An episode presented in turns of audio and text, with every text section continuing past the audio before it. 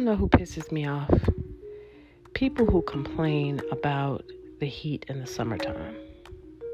Like when you get older and you experience that hormonal imbalance of menopause and you get really, really hot, I'm talking like fucking infernal hot. Like you could be walking down the street and have a flash and you just want to strip yourself naked. I mean, I can't stand for anything to be touching my skin at the moment I'm having a hot flash. Some of y'all ladies know what I'm talking about. That shit is the most uncomfortable heat blast that you have ever felt.